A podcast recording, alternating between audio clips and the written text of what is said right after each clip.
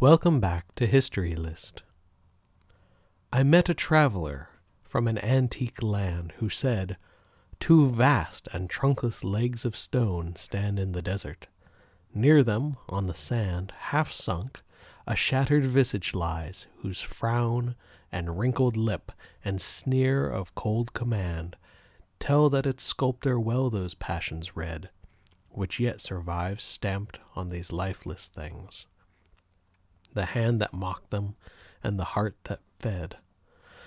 And on the pedestal these words appear My name is Ozymandias, King of Kings. Look on my works, ye mighty, and despair. Nothing beside remains. Round the decay of that colossal wreck, boundless and bare, the lone and level sands stretch far away. This famous poem, written 3,000 years after the reign of Ramses II, shows how long a shadow he has cast through world history. Few other rulers were quite so megalomaniacal. The poem refers to Ramses as Ozymandias, and how his monuments have outlasted the eons.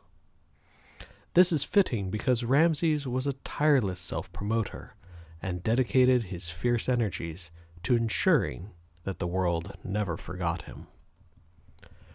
Ramses was pharaoh from 1279 to 1213 BCE. This was the period of Egypt's new kingdom, the third and last great era of the pharaohs. Consider, Imhotep had already lived more than 1,400 years before Ramses was born. The time spans of Egypt are baffling to modern senses. The last pharaoh, Cleopatra, from the Greek period, died in 30 BCE. The earliest proper pharaoh reigned around 3150 BCE. That means Cleopatra lived closer in time to us than she did to her dynastic predecessors by a factor of hundreds of years. In light of such expansive time spans, how can any pharaoh leave a mark?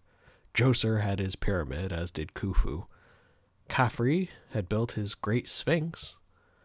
So Ramses built monuments to himself and of himself. His likeness became central to Egyptian history.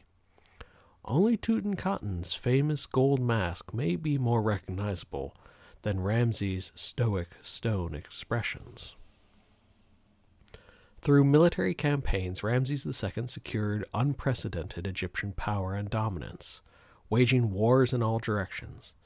In a battle against the Hittites to the north, the war ended with a famous peace treaty, the oldest known treaty of its kind in the world.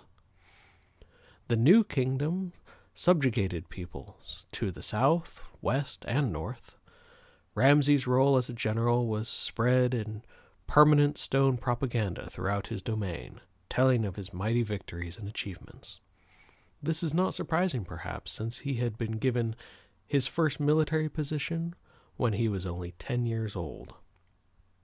He built a new capital city and a massive temple complex called the Ramesseum by later archaeologists who uncovered it.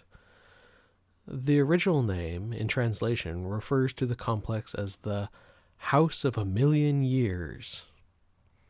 Colossal statues abound of his form, far more than any other pharaoh, including an extant freestanding statue that is 36 feet high, weighing many tons.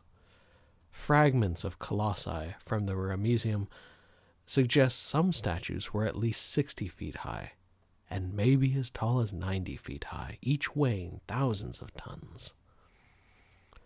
Another major project was the massive temple complex at Abu Simbel, one of Egypt's most famous sites, were carved directly out of the side of a cliff, and the entrance is flanked by seated depictions of Ramses. Even on older structures, he stamped his name, carving it deeper than his predecessors to ensure it would outlast theirs. Like all pharaohs, Ramses was mummified, and his body has been well preserved. He lived to an incredibly old age, dying around 90 years old. He was fair skinned and had red hair. Tourists can still see his mummy on display to this day. Ramses II provides an upper threshold for us with regards to dynastic legacies. At the height of Egypt's power, he was the empire's most successful and egotistical ruler. In our next episode of History List, we will head to Persia and see how new ideas in religion led to a very different kind of immortality.